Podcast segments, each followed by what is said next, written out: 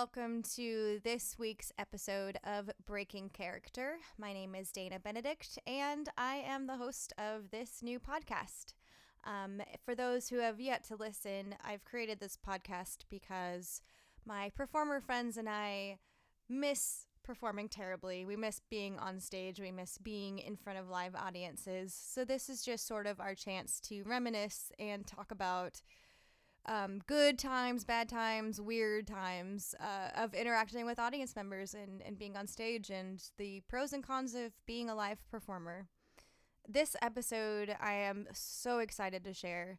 I talk with one of my most favorite human beings. Well, I don't really consider him to be a human. He is definitely some powerful entity that I am so fortunate to know this episode features Zachariah the Witch, and he is seriously one of my favorite favorite performers in uh, in my world, in in the burlesque world, in the haunt world, in the paranormal world, in the jazz world. He does a lot of different things. Um, so I'll just read you his introduction before we get into the conversation. As of 2020, he is the many muses of many voices through many lifetimes.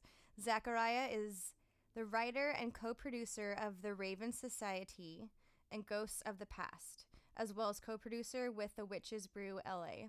He is an active spiritual advisor, mentor, and the leader of the Los Angeles Black Hat Society. Zachariah is the host of the weekly live streaming series Around the Cauldron, Outside of his spiritual teachings and assistance, he is a gifted performer with a background in acting, writing, singing, cabaret, guitar, piano, storytelling, and songwriting. And now I really hope you enjoy the conversation that I have with Zachariah the Witch. Thank you so much for being here. I'm super excited to have you here. Thanks for having me. And I just saw you last week on your um on your was it last week? No, it was two weeks ago on your uh-huh. Children, which really honestly like i really needed that. It was a really good talk and i i really appreciate that. Yeah i usually um doing that show even though you know people are like well what do you mean it's a show? It's just a live stream. I was like well when you put it together you invite guests you get their bios you put in you compile the information you write the questions. It's a show. It's a production it is um, and like you meditate beforehand. You're like yes, you're yeah, asking them a question beforehand. Like it's mm-hmm. really involved. so. So the thing about that episode and having you on was, I think we both needed to commiserate about certain things, but we also needed to just like show people a side of us that maybe they weren't too familiar with or hadn't heard about in a while. You know. Um, and that's the thing that i love about doing around the cauldron is that it reminds me of the people that are in my life or who have crossed my path in so many ways. We are drawn to each other because we have something in common or we have a shared spiritual emotional or mental experience along our life path. Mm-hmm. and i love seeing other people's journey and their ability to grow and flourish or you know just learn something about themselves. So i was really glad to have you on. So thanks for have have been on my show. Thank you. Yeah, and it it inspired me to actually finally do this podcast because this is something I've been wanting to do for months and mm-hmm. I think doing the interview with you kind of finalized, okay, I should do this. So mm-hmm. thank you for that. Wonderful. Yeah. See, we inspire each other. It's exactly. Great. Yeah. yeah. And you as a performer, you are a very inspiring individual and you do so much and so I'm sure you have a lot of stories to share. Mm-hmm. And um, I'm kind of curious, what's the first thing that comes to mind when I told you about this? You know, um, when you mentioned the show, you mentioned the premise of the show, and then even just getting on here to chat before we started recording, I was thinking about my life growing up and becoming uh, a singer and a pianist in the jazz community in Detroit um, God, what a bizarre fucking occurrence that was for me. I um I had a fake ID by the time I was 16 and I got a piano at the age of 9. Right? So I was classically trained for several years and then, you know, it's cuz I started playing by ear and I had perfect pitch and all this other crazy shit. And so alike, crazy. right? And then um so we go flash forward, I'm in high school. I'm the oddball, but yet I'm floating around all these social circles and I get along with everybody. Um, and once I like found my queer identity and I owned it, and I thought I thought I was fucking David Bowie from the get go. I was like wearing furs to high school and like going to thrift stores and wearing grandma jewelry, and um, but it was like it was a way of expressing something that had been repressed for so long. And then when I found my voice as a singer, especially, it started out at a very very young age where I was just like, God, there's just something about this music. You know, I heard I remember hearing Ella Fitzgerald and Billie Holiday and Nina Simone and um, just so many of the greats, Louis Armstrong, you know, listening to John Coltrane and all these different orchestral jazz. I'm getting goosebumps saying all their names because they were so magical to me. Yeah. And I wanted to be them. And I knew at the same time, everything I heard from every musician that I ever knew, and I'm getting to my point, is when you play jazz, you got to know how to improvise. Yes. And you have to feel what you're playing. You have to feel that movement and those moments when things change. Mm-hmm. And I was classically trained and I just like, I was in ballet and I was in all this technical shit. So I was, I felt very sterile, you know? I felt like very like, oh, this is not going to work for me. And then when I got my fake ID, I kid you not, I started going to like this goth bar called City Club it's like one of the oldest run goth clubs in Detroit.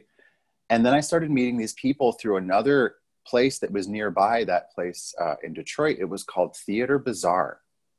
And I played piano for a girl who I went to high school with for her senior solo. She was um, same age as me. And I was the pianist for several people that year, the year before. And so people started to catch on, like, oh, Zachariah sight reads. Oh, and now he's sight reading and playing music for the, advanced choir. And now he's playing uh, piano for the state choir. And uh, he plays at church. He plays here. And it's like, I was this singer and pianist to everybody. Yeah, so this lady. The they all wanted, needed. yeah. So um, everybody did. I was getting booked left and right, but I was not an adult. So it was very like, I didn't tell people how old I was. People just talked to me and they thought I was in college. And I just went with it. So I got a fake ID through a friend of a friend, and I won't name their names. Um, but I mean, I still went by my real name. It's just my fake ID said something different. So all the bouncers knew me as Ryan. And then all, all my friends were like Zachariah. So they just thought it was a stage name. No one's ever thought my real name was my was my real name. They always thought it was a stage name. No, my real name is Zachariah. I, you know, I was um, actually just wondering that. I was like, it's such an old timey name. I'm wondering if it's your real name or not. it is, yeah.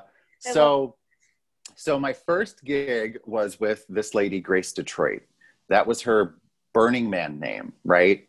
And she was a regular at a place called Theatre Bizarre, which was off of um, Eight Mile and um, oh my god i forget the cross streets but you can google it. Now they do every year they do an amazing halloween at the masonic uh, temple in detroit and it sells out like the year before every year. So I'm on instagram it's all dark carnival circus theme um, john dunivant is the main artist for that show he's an amazing artist he does all these sideshow portraits and like oh, the spider lady and the conjoined twins and it's just it's crazy it's a crazy spectacular like you go into another fucking world of carnies and sideshow. Yes. And I was asked to play piano because um, her piano player, Grace, um, he quit. And um, she didn't know how old I was, didn't matter. So I start rehearsing with her. And I'm driving like a minivan, driving all the way up to Detroit. I live all the way down in Southeast Michigan. So it's like an hour out of my way, two hours combined back and forth. And I start playing at a place that I now know as an adult. I was like, holy shit, I played there. Cliff Bell's. It's one of the oldest jazz clubs uh, that has been open since the 20s. And it was a speakeasy. It was a, shh, you know, don't tell people you're going here because you can't drink legally. Um, it has the original Art Deco stage with all the mosaic tile and the wood, and everything's original. Uh, all the bartenders dress up in tuxedos and bow ties. Like it is the place to be for a night of jazz and live entertainment. Okay. And we did a show called Torch with a Twist. So I'm this 17 year old kid after being with her for a year. I am her main piano player, I am her backup singer, and we have a twice a month show that is regularly booked. And then it becomes every weekend. We're doing Torch with a Twist at Cliff Bell's with Grace Detroit and her band. And I get asked to do solo numbers. I'm inviting like my circus friend who does like whip routines and like has her boyfriend dress up in a lion costume. we're doing all of these cool things. But when you're a jazz player, it's like I said, you got to feel it. You got to be in it. You got to improvise. And I'm playing with some of these very talented bass players and drummers. And during rehearsal, I kid you not, there was this guy named Ben, and I'm going to call Ben out right now if he ever hears this. He was such a dick to me. And he wasn't even an audience member, but I always have known I was a proficient piano player. Mm-hmm. But during rehearsals, he was telling me to like change up my chord progressions, improvise with like a nine and a seven, do this, do that. And I'm just like, do you want to play the piano, Ben? You know? And it just, it turned into this really weird competitive thing. And then when I, when I wasn't in the band anymore, I figured out that that's what it was. He didn't like that me as this like 16, 17 year old kid was making so much headway in the jazz community. I was playing Cliff Bell's, Warren's Jazz Bistro, The Dirty Show, uh, Timeout or t- Showtime Detroit. I started playing at Greektown Casino. Like, bitch, I was everywhere. Yeah. And I wasn't if supposed you were, to If you were not good, then you wouldn't be at all these places. Right. But because I was insecure and because I was still pretty green in that scene, I really let it get to me. Mm-hmm. And, you know, it's just like, I guess to share that first experience, it's like as a jazz performer, pianist mainly at that time, it pushed me towards singing singing mm-hmm. i was just like you know what fuck it i'm not going to play piano anymore because i feel like every gig i've had i have some issue with the band. It's not me mm-hmm. but at the same time it is me because I, at the same time i'd be the token white guy. I'd be the youngest one there. I'd be you know the oddball. And i'm not i'm not saying in any way it's like reverse racism because i don't believe in that shit. It's actually just it was an ageist thing and it was a it was like um it was like a clout thing. Like they didn't think that i had enough uh, enough behind me to have garnered the success that i had. And it was like that's really unfair. Like there's a lot of people who are naturally talented that deserve to be where they are. So yeah. i was bitter about that shit for a while. And you know it didn't help too that in the audience there was always drunk people and they would like make song requests. And it was just oh my god you know That's what it's so like. worst. Yeah i hate when i get a song request and i'm like doing all originals or something. I'm like i'm not gonna do a cover right now. Yeah well we we primarily did torch songs. That's why it was called torch with a twist. So yeah. some of the stuff we did was upbeat but most of it was about this longing and you know your lover is uh, gone away from you. And it was had a little bit of a sad vibe to it that's you know but it was a great variety show. And people would still bust in through the doors of cliff bell's and they'd want they'd demand swing songs. They would demand like high energy big brass sounds. And it's like we're a fucking four piece jazz band what do you want you know yeah. so it just it got to be i love detroit i love the spirit of what i did i love all those people i'm so honored and so grateful for the ones who really believed in me and gave me a chance um, so touched by that. Like, I, I don't think I've ever even been able to express that to them to this day. Because when I was done, Dana, I was done. I just ghosted. Like, I felt so defeated for the longest time. Um, I felt like jazz failed me. I felt like uh, at, at, one point, I felt like everything in Detroit failed me mm-hmm. because I had lost so much. So many people in my life had died so many things in my life had changed that were out of my control. And I was young. I moved out when I was 17. So I was just like really struggling to find balance. I started drinking a lot. I started using drugs a lot. And in those communities too, that's like another problem. You know, a lot of, I won't say who, but there was people I worked with, like in order for them to even step up to the microphone, they had to have slammed four shots of Jameson. Mm-hmm. And then they just keep doing it all night you know? So it's just like you get to a point where you just feel sick, even if you're not drinking and even if you're not doing drugs. You're just like, I can't do this anymore. Yeah. So I took a big break from music. I stopped doing solo shows. I stopped writing. And then, um, yeah, I mean, fast forward years later, where are we? I'm somebody out of the woodwork that remembered me asked me to go and play for a private birthday party to sing and play guitar actually um, for a private party at um, the Rosebud Trattoria in Chicago for the mayor's wife of Chicago. Um, and that was like after I had not been on the music scene for almost six years, you wow. know? So I'm in my early 20s and I'm just like, sure.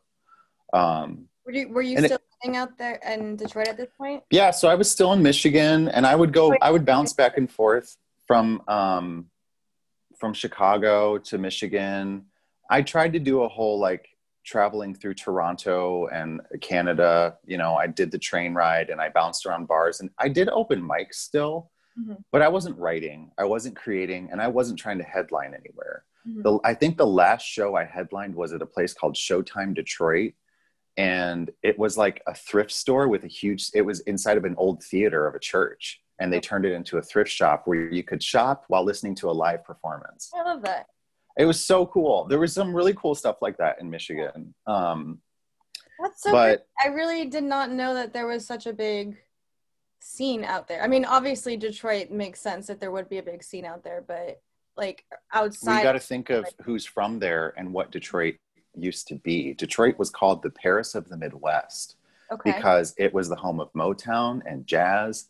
It was um, the theater districts were huge. The casino popped up there.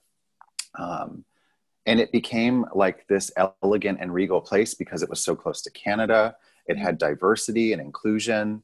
Um, but after the race riots and after you know a lot of what's happened throughout our history, it became a very um, less densely populated place and turned into like gang wars all the time and and um, infighting and you know racial segregation and a lot of why I left Michigan, even to this day, when I think about it, was because when I look at what my friends that are still back in Detroit talk about in politics, especially, or even in the music scene, Michigan is still in many ways like it's like it's still in that 1950s vibe. And right. it's just, it's not cute anymore. It's like, where, what are we doing? Grow up, you know? Yeah. But the people of Detroit, the core people of Detroit, oh my God, they have so much passion and spirit doesn't matter if you're black, white, Asian, uh, Mexican, doesn't matter. Like everybody who lives in the heart of Detroit, the OGs, mm-hmm. they look out for each other. They're all creatives and entrepreneurs, and um, it's it's amazing what how it's kind of turned around. Um, but yeah, I. Um, so you, you did you you played that show then for the mayor's wife? I did, and then I stayed in Chicago for maybe four more days, and I almost moved to Pilsen, um, which is a district in Chicago. It's the Polish Village, and I didn't do it. Um, I just something. I was always afraid of change uh, in that way. I was afraid of taking that leap, and I had been asked to help co-produce a show that was going to get picked up by a TV network. It was a dating show, um, and I was just like, no, I can't do this. Mm-hmm. So when I went back to Michigan, I had the opportunity to move into a house in Ann Arbor with a couple roommates, which is uh, where the University of Michigan is. It's a college town. And within the first year, I started I started up the only two open mic nights that were in that town. One was on a Wednesday and one was on Thursday. One was at the Blue Blue Track. I started them. Um, there was one at the um, this one theater like once a month, but it was so pretentious, and you had to pay to play, oh and it was a lottery. It was a lottery system too. So a lot of people who went were regulars, and they were used to just sitting in the audience waiting to see if they would go, and it yeah. was just like, why bother? Yeah. So I started mine at the Blue Tractor, which was next to next to Cafe Havana on Washington, and it was every Wednesday, and it went within the first three months. It went from like two people hanging out to oh my god, we had like a fundraiser for AIDS Life Cycle. We did like all this. It blew the fuck up. MLive did three stories on it, uh, which is like their newspaper for the college. Um, it was amazing. And then eventually we had a house band. So I was like, holy oh. shit, I did it. I was like, I did it again. But yeah. here's another horror story as a performer. You're in a college town mm-hmm. at a prominent sports bar, right? Oh. And for fuck's sake, it's called the Blue Tractor. So on nights when we had open mic, if there was a home game or even an away game that they wanted to watch on TV, mm-hmm. I had to wait anywhere from one to three hours before I could turn on my equipment and start open mic. My open mic was only supposed to be from nine to midnight. So when I had to wait, I'd be there until two in the morning sometimes. And that's just not what I wanted to do because I didn't want to be around alcohol like that. I didn't want to put myself at risk. Right. If I was there and I left before midnight, I wasn't as tempted to drink and be a crazy person. But I'm performing, and I remember one of the first times that we started and a game had ended, and we played a cover of, um, and I remember the song exactly because I just learned how to play it. We rehearsed it, and it sounded awesome. And I think I have uh, it on my YouTube. We did uh, "Boots" by Nancy Sinatra, and I love my version. Maybe it's an oh, ego thing, love to hear that. but I love, yeah. I love my version. So we did it, and everybody's like, "Yeah." You know, and you get all these like ladies dancing in front of us where we are in the bar, and we kind of had like a makeshift stage and I brought in lights and it looked super professional. It was in front of a huge window to the street. So people walking by would come in and it was so fucking cool. And this older couple, we'll call them Kevin and Karen, they come all the way from the back of the restaurant when the restaurant closes. They finish their meal and I see them walk up and they kind of just like give me this side eye when I was done singing, and we said we'd be back in like two minutes. And then they leave, and one their server at the time, I forget her name, comes up to me, and she goes, "That my table did not like you." And I was like, "What do you mean?" She goes, uh, "The the wife literally asked me, when is he going to be done singing?" Ooh. Is that is it going to be over soon?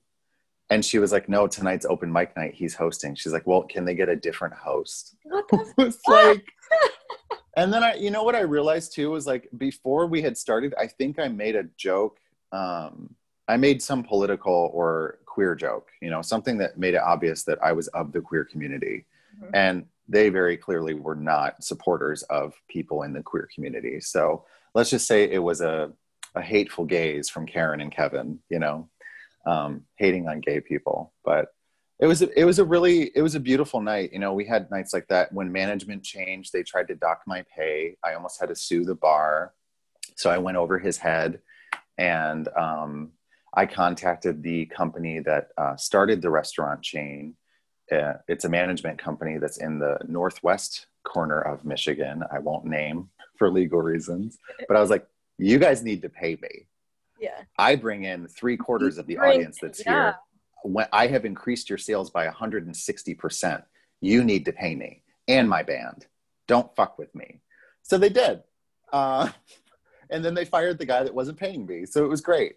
Um, which I don't want people to lose their jobs, but you're docking my pay. So you're basically taking my job away from me. So as a performer that was something i learned very quickly from hosting my own open mic nights was how to defend myself financially and legally i was so proud of what i learned so quickly by having to deal with that shit mm-hmm. and even like the idea that other performers gave me when you host an open mic night put out a tip jar because even if you're getting paid maybe oh. you can make tips for extra and other people who perform why not so then my open mic night became pretty poppin' because I would split tips with performers who signed up because I wanted everyone to feel appreciated. Yeah. I really did. I couldn't afford to pay them myself. I paid my band, the bar paid us, but these performers were taking a chance and releasing new material or a cover song that they were trying. And I was like, you have this moment. You deserve this moment to shine and to try what you're working on. And if we're the first ears to hear it, what an honor that is. Thank you for sharing your gift. Yeah, I used you to know open mic. I hosted one for years and I was I was very passionate about it because it's the, thing, mm-hmm. the same thing. This is this is your your testing ground. We are the we are the first ones to acknowledge and hear what you're doing. And I always I feel like I was like a teacher in the sense of like making sure the audience was paying attention because yep. generally like the audience was all other performers and so it would always irk me if they would like go out and talk and like practice i'm like no you guys have to be here to support the other performers because we need you need an audience and mm-hmm. be able to practice too. And uh, yeah. and thank god mine was at a, a, coffee shop so we didn't have to deal with alcohol but then people would bring in alcohol and like sneak it in and hide it and i would have to like that's uh yeah you know that's that's pretty well i mean it goes back to what i said. Uh and i love that you mentioned that. In the, in the music industry you're right people are still gonna sneak the things that they want into mm-hmm. these types of scenes because that's like this weird association it's like a lot of singers and performers that i know are also smokers and i'm like ew you smoke don't you yeah. sing like what do you, yeah. you know and i i mean i used to smoke but i fucking quit for obvious reasons mm-hmm. um so it's just like you're in these little spaces, and it's like if it's a cafe, which I did, I hosted uh, open mic at Cafe Classics in Monroe, Michigan for years before they closed, um, which again was the only open mic that was there after the other one got shut down for some stupid reason. Um, people would come in and I'd see like girls with like a flask in their purse and like pouring it in their latte. And I'm like, what are you doing? There's children in here. Like, what is what is going on in your brain? Yeah. So you get like these weird like at cafe classics i, I will never forget this dana this is another horror story i'm performing i'm doing a cover by myself on my guitar on a mic'd acoustic and i'm singing anything but down by sheryl crow there's a girl sitting in front of me just like puppy dog face right and all of a sudden tears so clearly the song is resonating with her yeah, for some yeah. reason and then the bitch throws up on the floor in front of the microphone. And I'm like, what is happening right now? Is this real? I literally stopped. I'm like, are you okay? She goes, I'm not okay. and I was like, can someone please get her out of here? I, like, I am not getting paid enough and I am not equipped for this. And luckily I don't gag from seeing other people puke. But there was a there was like two other people like Ugh uh, I'm like, oh God. And then I thought it was going to turn into that horror story where one person pukes and then everybody starts puking. I was just like, no. Oh, so that was, oh my God. It was like, no fucking way. Um, but you know, it's ever had to ban someone from an open mic? Because I've had to. I'm curious. yes. Um, there was this guy who I allowed him to substitute for me one time at one of my open mic nights. Um, God, it's so funny you asked that question.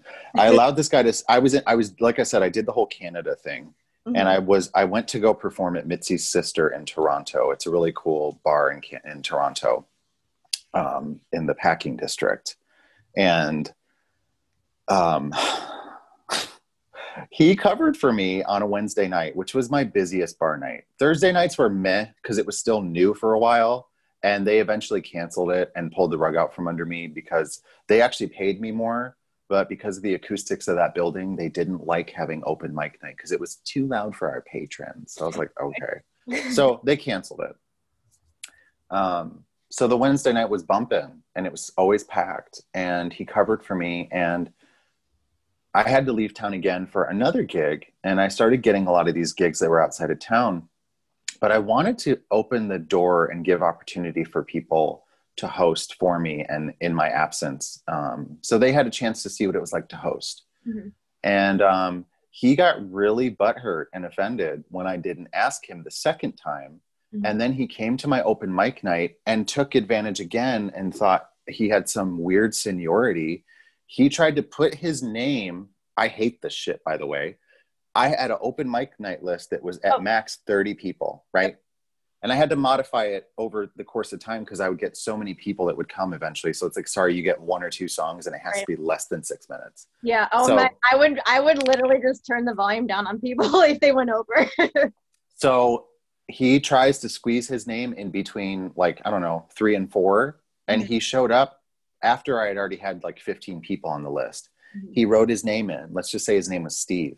So I pull out my list again and I'm like, are you fucking, is this guy for real right now? So I skipped him. and he didn't say anything. And after it got to like the fourth person, he came up. He's like, "Hey man, I put my name in between. Aren't you gonna just like put me in really quick? I got to go." And I was like, "Your schedule is not my problem. These people showed up early to sign up." Yep.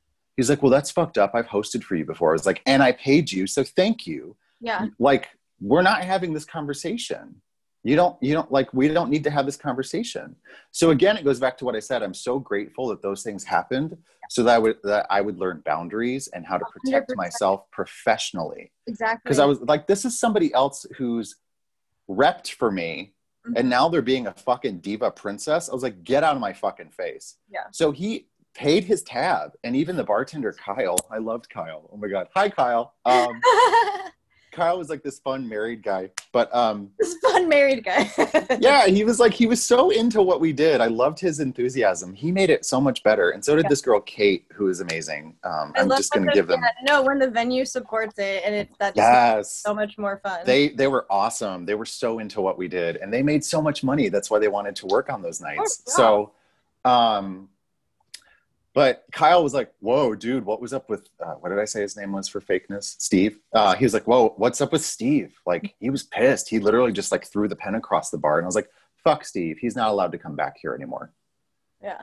So he tried to come back to like a month later, right?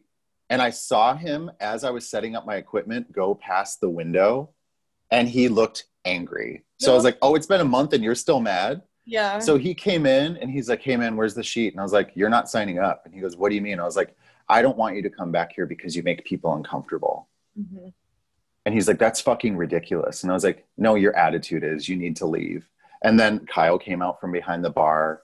Uh, one of the servers, uh, I forget his name. He was like this big Hawaiian guy. He's like, "Is there a problem?" And Yeah. Steve was like, "Fine, I'll go." And he never came back.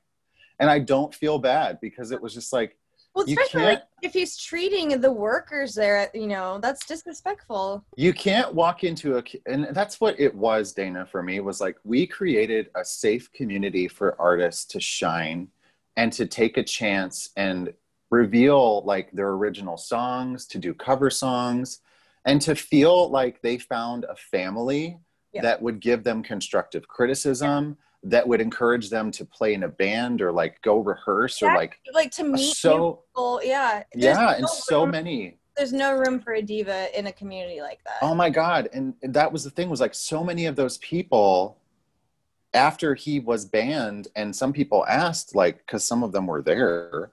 yeah. They they came to me later and they're like, yeah, I was gonna tell you, um, you know, I had this negative experience with him, and I was like, you know, people just need to be honest and say what's going on. Yeah. I mean, you just you you have to you got to put your foot down sometimes and be like, listen, you can either work on this because I'm going to give you a chance to fix it and change your behavior, or you can walk out. Mm-hmm. Because if, if you think that you're entitled and you want to stay how you are, that's not going to work here because that's not the environment that I started and that's not the environment the rest of these people are maintaining. Right. Everybody here is so kind and gracious and not opportunistic and I even checked myself like I if I opened the night I would open with one song so we could get it right to the list immediately. Yeah. You know? So it's like res- respect open, people. Yeah. yeah, sometimes I wouldn't even play because I just wanted to make sure everyone else could have the Mhm. opportunity to. And but yeah, I Yeah. quite a few people like that as well who would be like, "Oh, do me a special favor." And I mean, No. sometimes if I knew someone like had to leave for an emergency, you know, I would. If they were polite, I would accommodate, but I would get people like that. I'm just like, Yeah, it's presumptuous behavior. I hate that Yeah. shit. Yeah. Um, so that was like a lot of my hosting open mic experience. Um, I had no idea you hosted an open. oh yeah, I mean, I even did it. I did it here in LA in Echo Park at a place that used to be known as Red Hill, and then it became the Whisperer Lounge. Um, and I did it for a year, Mhm. and then here's another story. I find out after a year that it's during Echo Park Rising and it was our biggest night. We had some amazing I had lady like I had Miss Buja from Japan. She signed to Sony Records Japan. She came in. Wow. I had um this rapper and MC hip hop artist named Triune who's like signed to a label now. He had one of he had one of his first nights here. This just shows Um, that like open mics are so important, It- regardless of like Mhm. status. Open mics are so important Yeah. Go to. It's also too not to toot my own horn, but I will. I believe it's also the power of the host to maintain the evening 100%. and know how to read the room. It really is. Yep. So once again, I had a house band, and people would come just to hear the house band at this venue, and uh, that was like in LA. That was a big deal. People drove from Santa Monica to come see us, and I was like, "Whoa." that is a big Um, deal. that was cool. I felt Yeah. fucking cool. So, um, we go a whole year of doing this, um, doing this event, and it was um, open mic at the Whisperer. And um, come to find out, I, and I don't have anything against the owner or the manager. It was just, it was really shitty. We found out after a year during open, um, during Echo Park Rising, which is a big festival in Echo Park of Los Angeles they take over like a three block radius and bands and shit are all over the street and at different venues there and a lot of the shops that are there. But because we didn't have the licensing and permits to have live performances at all which i did not know um, the police showed up and shut us down oh and threatened to fine us. Mhm. um, and a lot of it happened because the people of echo park rising called the police on us. But then every week after that they went out of their way to try to do it to us so i just eventually had to quit i was like i'm not going to take that risk yeah. and i don't want my band to be fined and i know it's the venue that gets ticketed but i just don't want that association Right. and it turned into this really weird point of contention between me and the bar owner and he was like this is fucking stupid you can't just quit and i was like i out of respect for myself yeah. I would rather bow out gracefully than have to deal with this. So again, I went back to that headspace of I'm glad I learned this now and I didn't push push the envelope here and try to do something that could have gotten anybody in trouble. Right. But what a fucking bummer. Like that was the only open mic that was on the east side of El- well, it's not really the east side, but it was the only open mic that is in that part of Los Angeles that I knew of at the time, and that's why so many people would come from Silver Lake, um, from Glendale, from Highland Park, because it was like in the middle of everything. Right. Hollywood, you know, it, and it wasn't in Hollywood where people are jaded and weird at open mics, you know. You typically have Everybody, to pay at those ones and and you have to pay to play at the ones in Hollywood, and they have shitty sound systems, and the host usually acts like an asshole, you Uh-huh. know. And I can think of a few off the top of my head that I won't name, but I'm just like, how do these survive? you know. So those are some things I learned definitely, yeah, from open mic hosting, from being a part of it, from learning how to, you know, grow some chest hair from those difficult experiences. Um, but ideally, the the not ideally, but the main thing that I learned as a performer and I first moved here was I was so into bringing back the lost art form in my life, which was dancing. And I was in ballet again before I moved here.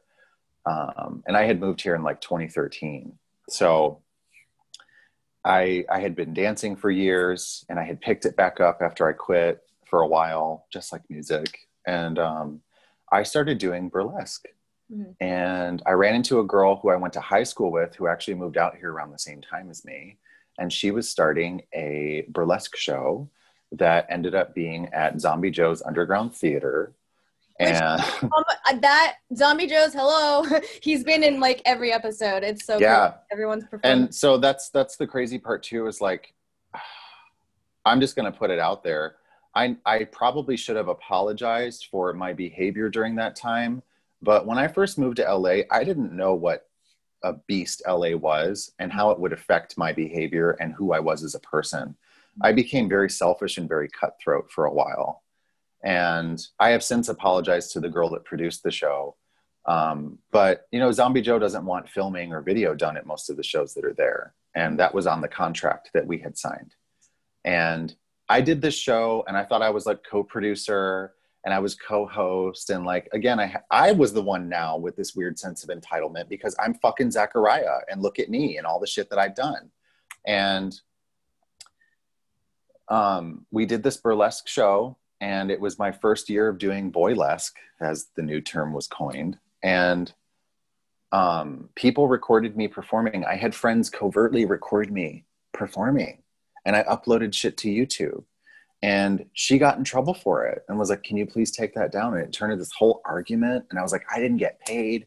I deserve to have video. Fuck you. It was like this whole thing that i blew way out of proportion and i'm totally like i have no problem admitting fault here. Like i was an asshole. Mm-hmm. So well, that's glad, the other thing I'm you glad need. that you realize it and can say that now because i'm sure like oh yeah. a lot of oh, our yeah. people had those moments.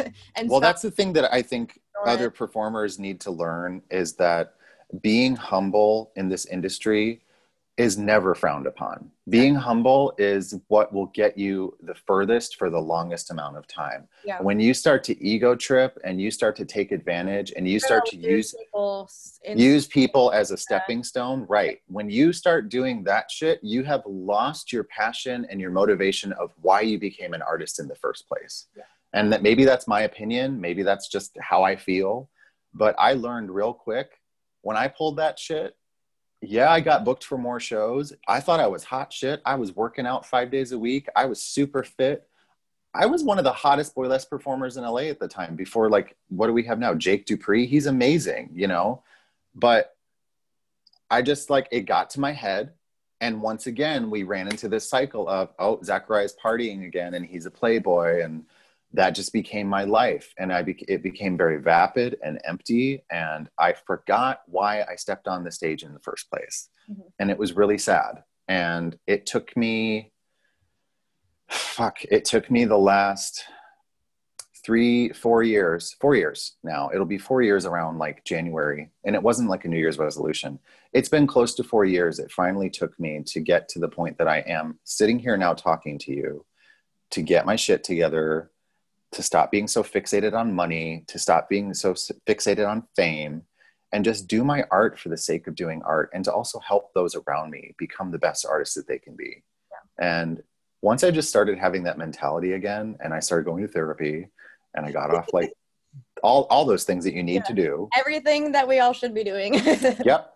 Once I just did all that, oh my God, I am in the most zen, serene place of my life. And I am so grateful to the people around me and to myself for getting my shit together, you know? And it doesn't fix anything that I might have done wrong. It doesn't make it okay. I, I urge anyone listening to check yourself. Mm-hmm. Like it don't speak when you're in an emotional place. Don't make decisions when you're in an emotional and an emotionally wrecked place. Yep. Pause. Take a breath Yep. Think about what you're doing. Is it going to have a long term effect on someone? Mm-hmm. Is it going to have a long term effect on you? Mm-hmm. You know, it's it's it's very important because as performers, I feel like some of us who are in tune, mm-hmm. we are channeling something, and if we channel it in the wrong way, it can really hurt people. Oh, you know? Yeah, I mean, we so. we we share our emotions differently, and we mm-hmm we feel them differently probably you know than than regular folk who don't perform because i feel like we're yeah. just we are emotional creatures and i've definitely gotten myself into situations where oh i should have probably thought before i just blurted all of that out and mm-hmm. yeah so like i'm glad you said that because i feel like that was a reminder to myself as well to calm down and you know kind mm-hmm. of think about things before um, and actually, that kind of makes me wonder when did you get spiritual? Like, have you always been spiritual, or did you kind of have like an awakening at that moment? Because um, your work is primarily surround, uh, it's centered around your spirituality. Mm-hmm. So I'm curious, like, when that happened. My entertainment life started. Um, to very quickly answer your question, it's always been a spiritual practice, and I wasn't public about that for a long time, especially here in LA. But when I wasn't performing and I was living in Arizona for about five years, I ran a large group called the, the, Pagans of the Groves. And it was a group of over 250 members from a meetup group. And it became kind of like a coven. Mm-hmm. And it became a uh, weekly meetup where we did ritual and had workshops and classes. And I was one of the core members of that group. And um, the joke that I made recently on another podcast was, you know, I didn't come out of the broom closet again until about um, about you know a year and a half to two years ago. Which and probably when I was coming out of uh, saying that, oh, you know, I I'm pagan or a witch, and uh, mm-hmm. I've always been the same way, and I I never really came yeah. out as it. So that's interesting. I, yeah. I thought that maybe you were out here much mm-hmm. longer. All of my characters and my persona though um, i have always called them my muses because i i very much attribute um, my inspiration to even the greek term or breakdown of the word inspiration inspiri which means you are channeling a divine messenger or or message mm-hmm. and it mm-hmm. comes from an external source. So inspiration is divine. It truly is. When you are channeling true inspiration it comes from the ethereal. It comes from the spiritual and I don't know if you've ever experienced this. I'm sure you have. When you're singing, or especially when you're singing, you have a moment as an artist where it's like when you're really in it, it's like you're outside of your body and inside of your body at the same time. And those emotions and that compulsion and those feelings are so strong. It's like, who is this message for? Yes. Where where is this being channeled from? Mm-hmm. And it's like you step off the stage. I did a show at Beauty of Burlesque uh, last in February. It was one of my last live performances, and I sang a version of um, "My Funny Valentine." So I got to bring back my jazz roots, and oh, it was that, you were asking me to to help out with the track, I believe. Yeah, and I I was it was a very very emotional evening for me. And the crazy part was that I didn't think those emotions were mine. And Dana, I was right. I that performance, I have never had so many people find me to message me. Mm-hmm. or tell me some of the things that I thought after I stepped off the stage. They were like, Your performance was so moving that I cried. I could feel how proud you were, or I could feel what you were singing in those words because I had just experienced heartache, or I had just gone through this thing, or I brought my mom with me. And she said it reminded her of this time in her life and my grandfather. And I was just like, holy shit yeah. you know um, but those are those moments where that spiritual part of me is like, yeah, bitch, you're Zachariah the witch, not Zachariah the bitch. Okay.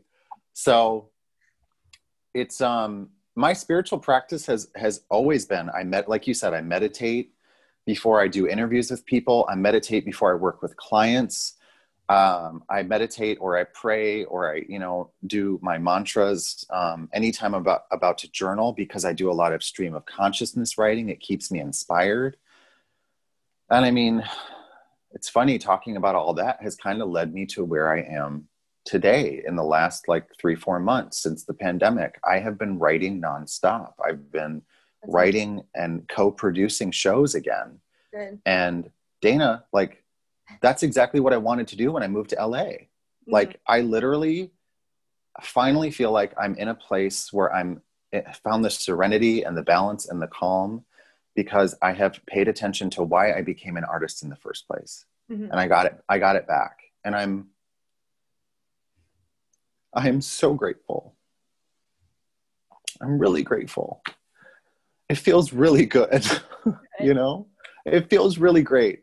And when I see people struggling and you can tell that they've been through like the the A&R rep people and they've been through the production people and they've had people telling them what their image should be and they have all these fucking assholes telling them like well this is what your brand is. It's like fuck those people. Fuck those people. What you really need is a good group of friends who can give you constructive criticism. They're not just going to be fangirls and be like oh my god you're so great. Because if you're not great your friends should tell you what you need to improve 100%. or your fellow your fellow musicians and artists should be able to give you the feedback or find a fucking mentor mm-hmm. you know find someone that you aspire to be like or can emulate that can give you tips that is gracious with their time mm-hmm. you know and those are things that like god i wish someone had told me that yeah. when i was like had a fake id and i was trying to figure shit out i was so subdued and distracted by the partying and you know just the petty like catty bullshit even in drag girl like oh, even sure. in when i first started bringing back my female impersonation because i did it back in detroit okay. i did it in the carney world where it was like i was the bearded lady or i was like you know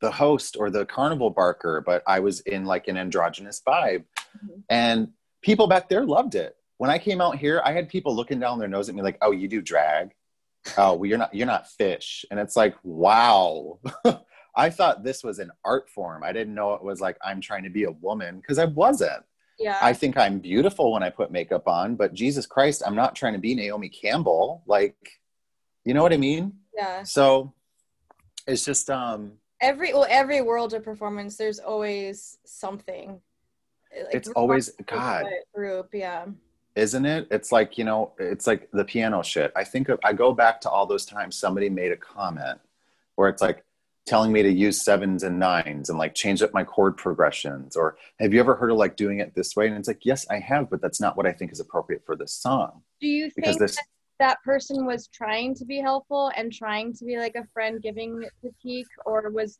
were you taking it differently or was that really kind of how he was giving. I'm just curious like i mean I, like this is or? You and i you and i both know when someone's just being an asshole to be an asshole. He was being an asshole to be an asshole. Mm-hmm. because it turned into he was trying to push me out yeah. to make me feel like i wasn't qualified. But girl rather every time I'm encouraging I, and like yeah. rather than being like okay this is going to help all of us just kind of yeah yeah. Because the real critiques that I got would be from the drummer. The real critiques that I got would be from the singer. Right. And I mean, they didn't always give me the best compliments, and I wasn't looking for compliments. What I was looking for was is my interpretation of this song working for the image and the, you know, what we're trying to bring to the stage. Yeah. And it did. You're an ensemble. You're not yeah. You're a solo artist here. And I I you know, I even had a, when we had a sub bass player, he's like, "Dude, you compliment my bass playing so well and you don't drown out the guitar. I love that. How old are you? Yeah. That was some truth right there. Cause I was like, then what the fuck is Ben's problem? Yeah. so, but Ben was used to being like kind of the, the centerpiece and a singer. Okay. So that kind of like made me realize like, oh, you're just fucking jealous. Wow. What a like, it's a pissing contest. Mm-hmm. But when I even start, when I started doing ballet again and dancing again, I, I wanted I wanted to be that person in the yoga class. I wanted to be that person in the ballet class that the teacher would like take a second and readjust me or show me if my posture was off. Yeah. Or t- instead of just being wonderful, you're amazing. It's like, I don't want that. I don't yeah. grow when that happens, you yeah. know? I but, love you said that though, because growing up in, in ballet, whenever I would get pointed out, I hated it. Cause I was like, I'm doing it wrong. But like now that I'm older, I'm realizing no, it's that's good. You need that one-on-one critique. Like you're not going to progress if you don't get that. And sometimes too, the the person who gets called out the most I've I've found in the performance community, the people that our eyes gravitate towards the most, even if they're not technically the best dancer, they have that it factor. There's something about them that draws us to them.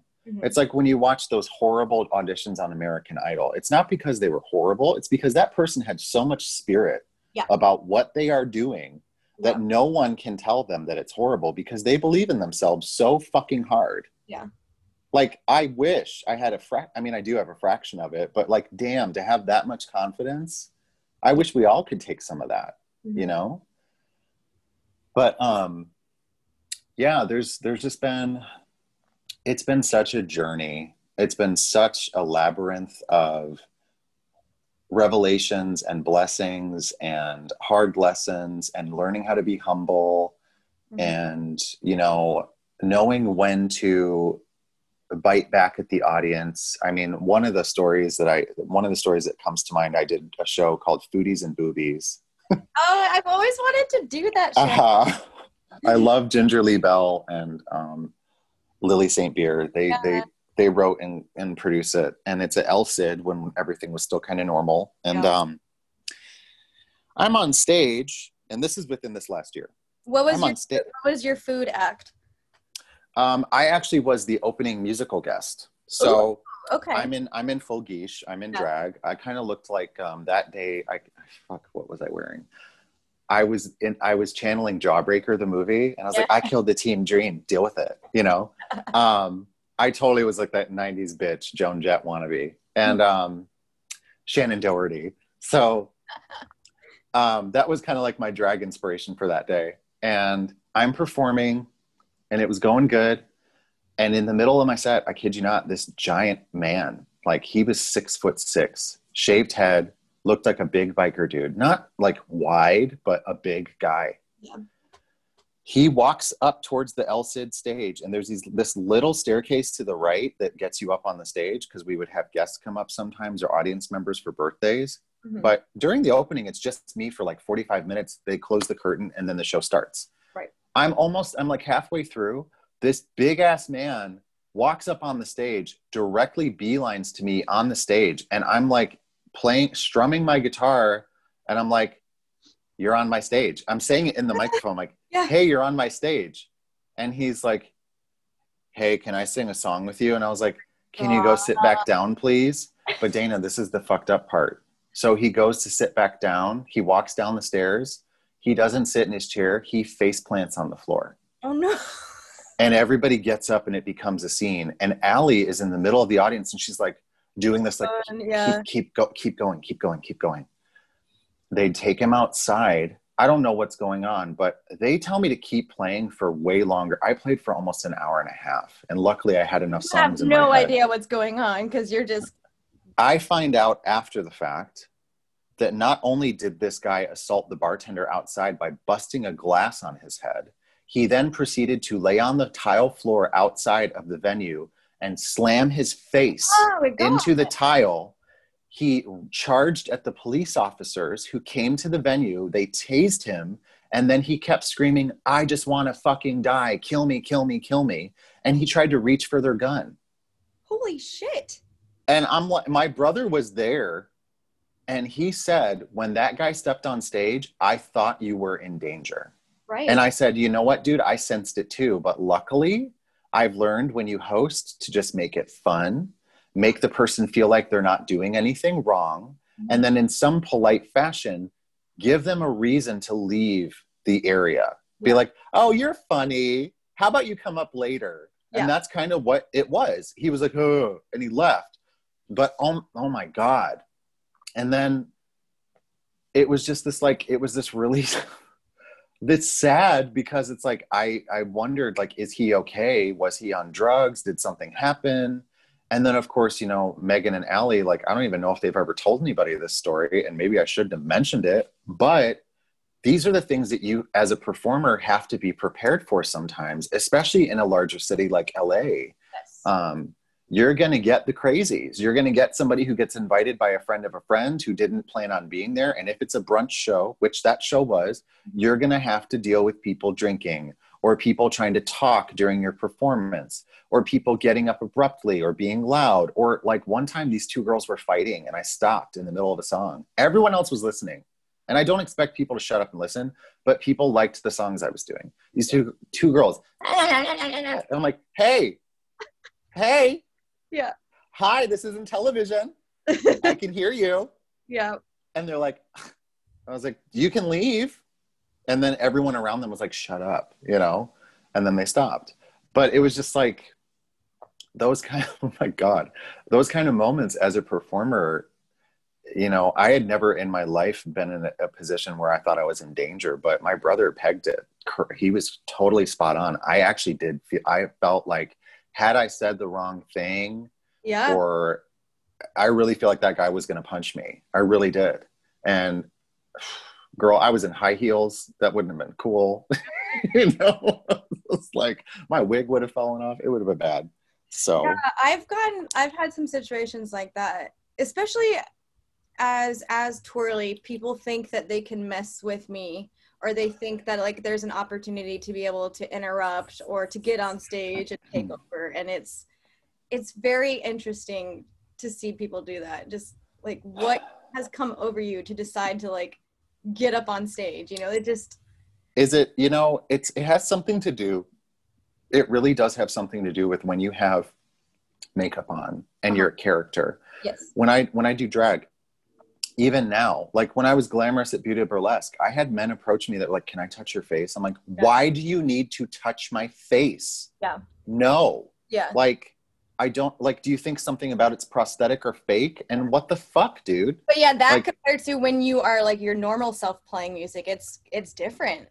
Like it, yeah. it, it's a lot to do with the makeup. It's like it's because you are you are a character at that point, so people feel like you're not real, and it's it's absurd. Mm-hmm. well, I mean, at the same time, we're not real. We're there for yeah. entertainment, and we are a persona. But mm-hmm. I mean, but there's boundaries. You don't need. There are there are physical boundaries. You know, you don't go to a haunt, you don't go to a scare attraction and like punch the the scare actor because they scared you. That's what you're there for is to be scared. Yeah. You and know? oh my god, I've had so many people do that to me. Like it's it's I've had so many people get kicked out because of situations like that. So it's just like, yeah.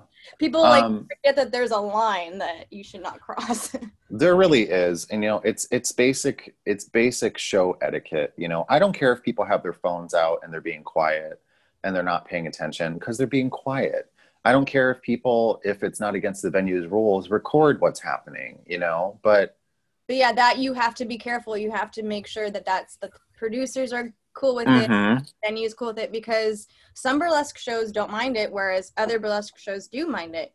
And then yes. some burlesque shows don't mind you touching the performers, while others are like, you can look, but you can't touch. Like this, every production is different do you have um do you have any like favorite ways to have you've hosted before right? Mm-hmm. do you want to hear one of my favorite ways to get the audience engaged? Yes. Hey everybody. We're going to do a little exercise really quick. Repeat after me. Ooh, ooh. do it. Ooh, ooh. Oh. uh, uh, it's it works every fucking time because they're like whoa, what is happening? so everyone's just like orgasming at the same time. It's, it's great. It's great at a burlesque show. It's so much fun. Open, yeah. They're like, okay, it does, yeah. I've actually. Um, they don't know that they can make noises and can and can. Oh my god! And it's yeah. like dead silent. That's when it's really awkward. well, you know, like as a performer, here's another fun thing. It's like you're back. Let's say you're not hosting and you're backstage. You and your fellow performers, like you'll be waiting to go on stage if it's a variety show or whatever. Yeah. And one of them comes off, and the first thing they say is what you expect, and like, wow, that audience really sucks tonight. Yep. Or they're like, really, it's really dead out there. Yep. And it's not because there's no bodies in the seats. It's just there's no engagement, yep. you know?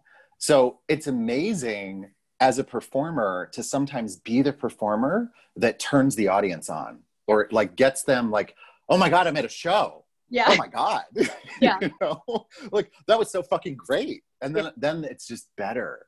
Mm-hmm. So you, you've got to like, and that's another tip for people is like, as a performer, whether you're hosting or you're in the middle, the beginning, the middle, or the end of a show, you have to engage your audience in a way that you can read the room and cater to that energy of that room. And if you want it to be lively, then you got to amp that shit up and make them feel like they're getting jolted with electricity, you know? If you want to make people cry, then you need to feel what you're feeling and channel it through that song or through that performance. And it will usually translate. And that's why I think when you ask that question of like the spirituality, as a performer, when you're really in tune with what you're doing and you are following your true passion and calling, you are channeling anything that's in your brain at that moment mm-hmm. and whatever the inspiration is behind that performance that you're doing. Mm-hmm. And the audience is going to feel it. So when you get performers that are fumbling, they're like, oh, sorry, this is only my third time doing this. So um, here's the song. Yeah. Which, you which feel, uh, open mic is good for that. open mic is perfect for that. That's where you're but figuring it out. It's even like it reminds me of this thing that I tell my husband all the time. I'm like, when people give you a compliment about an outfit, don't tell them how cheap that outfit was. Just say thank you. Yeah, yeah. Just say thank you. Just be like, oh, thanks. I, yeah. I liked it, so I got it. And yeah. it could look like it cost a million bucks, but you got it for two dollars. They don't need to know it was two dollars, girl. That is totally my problem. Like I'm always the girl who's like, I got it at Target.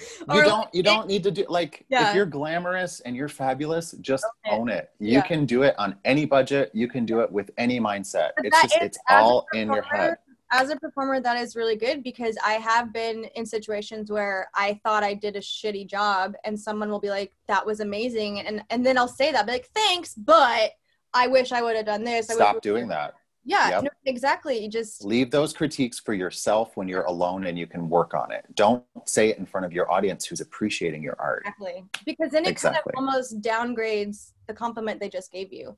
Mm-hmm. it's like you're not accepting what they just said.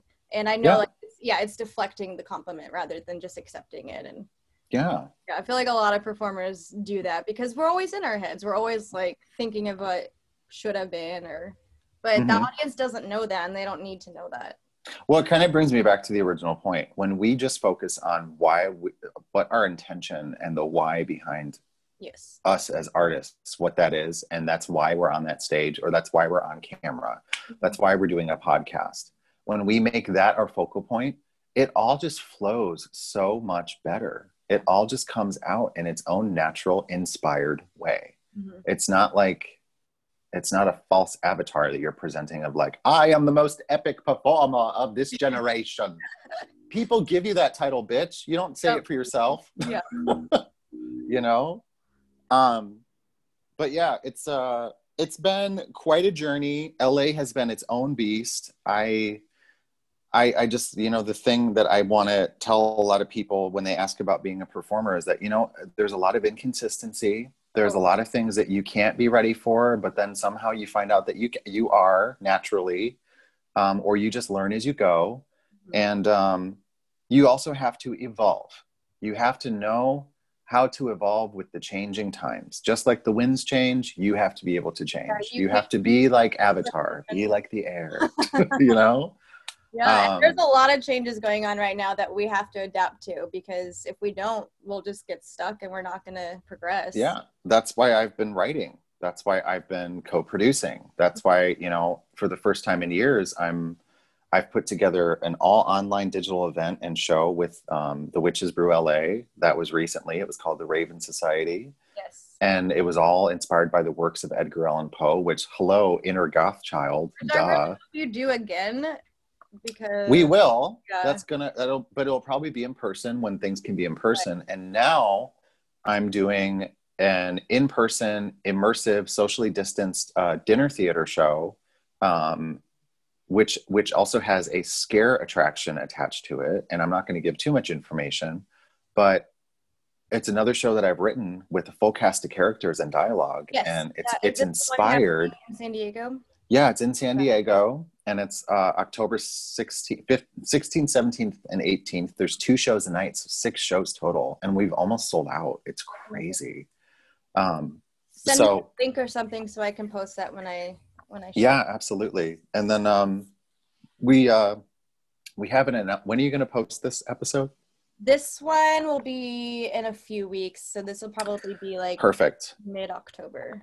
So it hasn't been announced yet, so you'll be one of the first uh, people to hear this. But the Ghosts of the Past has also now been picked up at a venue in Oxnard, and will be the same thing three three nights a week, three nights on a weekend. Well, Oxnard's not too far from me, so I'll and it's for it's for Halloween. Perfect. So I'm just like, I don't know what's happening, but I'm just gonna say thank you. I, I will take these opportunities, and I'm gonna go with it. Yeah and again, it goes back to what I said when I did open mic nights. I have hired and booked people that I don't really know who have talent, and I want them to shine. They sent me their resumes, they sent me their acting reels. It's people that I've never worked with, and I'm so excited to see these up and coming performers and actors just wow everybody. Mm-hmm. You know, because I don't want to do the whole nepotism thing and just hire all my friends. Yes, yeah. I asked a lot of my friends first, yeah. but then it was kind of like, you know what? Let's open this up. Let's see yeah, who actually, we can find. I saw a few of my friends reshare your post, and I yeah, I that's kind of what I love about our community as well is that we're regardless of who's involved, like we know that it's going to be great because mm-hmm. coming from within, and um, I'm I'm actually really curious, like who's involved, and I wonder if I know anyone. Yeah, you'll find out after we um. Let's wait till after I do the show. Um, yeah but it's they're all they all have IMDb pages, and I'm like, wow. um, but hey, I have an IMDb page, but that doesn't mean anything. So it's just you know, it's those little things where you're like, yeah. you've really been working really hard to make this happen for yourself, yeah. and if this is like maybe this is that, that they're going to do a good job and they're going to do the best to represent you well you know what i think too it's like my friend tosh who does beauty of burlesque we've yeah. had this conversation and i love her for this she's like you know uh, and it's something we agree on and what our ethics is that you can have you know a hundred thousand followers but if your performances are shit and you're only in it for yourself yeah. i don't want you in my show yeah but let's say you turn around and you got somebody who's you know just very green on the scene like i was when i was 17 yeah. 16 and they have really raw talent and a drive and a passion and they're in their true artist form um oops they're in their they're in their true form um i'm going to book that person instead because they're going to promote the show they're going to be excited about it yeah. and they're going to bring that energy to the stage yeah. and it also gives them a bigger platform to be seen and people to be like oh shit where did this person come from so if that's what I do appreciate that about her as well. Like mm-hmm. a lot of her shows, there's such a diverse group of people. oh my god, yeah. And I, I I've become such a big fan of quite a few people that performed in her shows. Yeah, we um, it's we call it the Glam Fam. That's who that's who we all are together. Um, it's and I missed like she's doing this amazing show, and I'm going to talk her up because she's my friend. She's doing a haunted drive-in production yeah. it, where I, it's the promo for it looks fantastic. Uh, I'm like, it's got Ava Ziegfeld hosting. It's got Victoria the Vintage Vampire. It was it's all drive-in movie, like vintage inspired. And the head and that she's selling, I really want one. I bought the I bought the back glasses, girl. I was really? like, mm-hmm. yeah, yeah. She's the green, the green one with the. Oh, so I'm. I love. I really, really. Again, you know, I think this is important to do as performers too. Give praise and credit where credit is due. You know, like I love what you do. I am so grateful that you're doing this show. I think it gives performers and creatives kind of like what you said about being on my Around the Cauldron show. You didn't know how much you needed it, and I kind of feel the same way today. Like I did, I forgot until I started talking about it how grateful I am to be an artist. Yeah. So thank you for giving me a chance to talk about it. You know, I don't I don't do that enough. I write my gratitude lists. I say thank you. And that's but, why I wanted to do this. Yeah, because I yeah. being in the green room with friends and being like, I really, I'm so happy you're here doing this show with me. And I, mm-hmm. you know, mm-hmm. I, I miss that. And so being able to still do that right now, like it, it it's making my heart full. And like, I know after this, I'm going to write some music now because I'm so inspired by talking to you. And it's just That's like, wonderful. Yeah and especially people like Tosh. Like I've met Tosh a few times, and I I know that she wanted me as a tap dancer for something. It didn't work out, but she's another one of those performers that I don't know her too well, but I can feel her energy and her happiness and it's because she has such a good world around her like such supportive people and she knows that and you can see that and it's just- well you know what a, a lot of it is too and i mean this is even before i got as close to her or a more of a friend level that I am now, mm-hmm. I acknowledge that what I sensed from her is that she makes it a point to work on herself and stay humble. Mm-hmm. And that, that she's always been that way ever since I first saw her at a private party in Echo Park. She's never been she's never been like these other burlesque icons where you're just kind of like, oh, she's kind of a bitch. It's like, no, she's really she is a big icon too in that yeah. World. Yeah, she's um I, in my show that I wrote, I, I, gave her my own title, and I hope that she adopts it. But I call her the glittering rose of the desert or of the West. I just the desert rose of the West. I just something about it. I'm like, yeah, that's you. You're in this wasteland of jaded people, and you're just so nice. So She's so nice. I hate it. I hate her so much for being nice.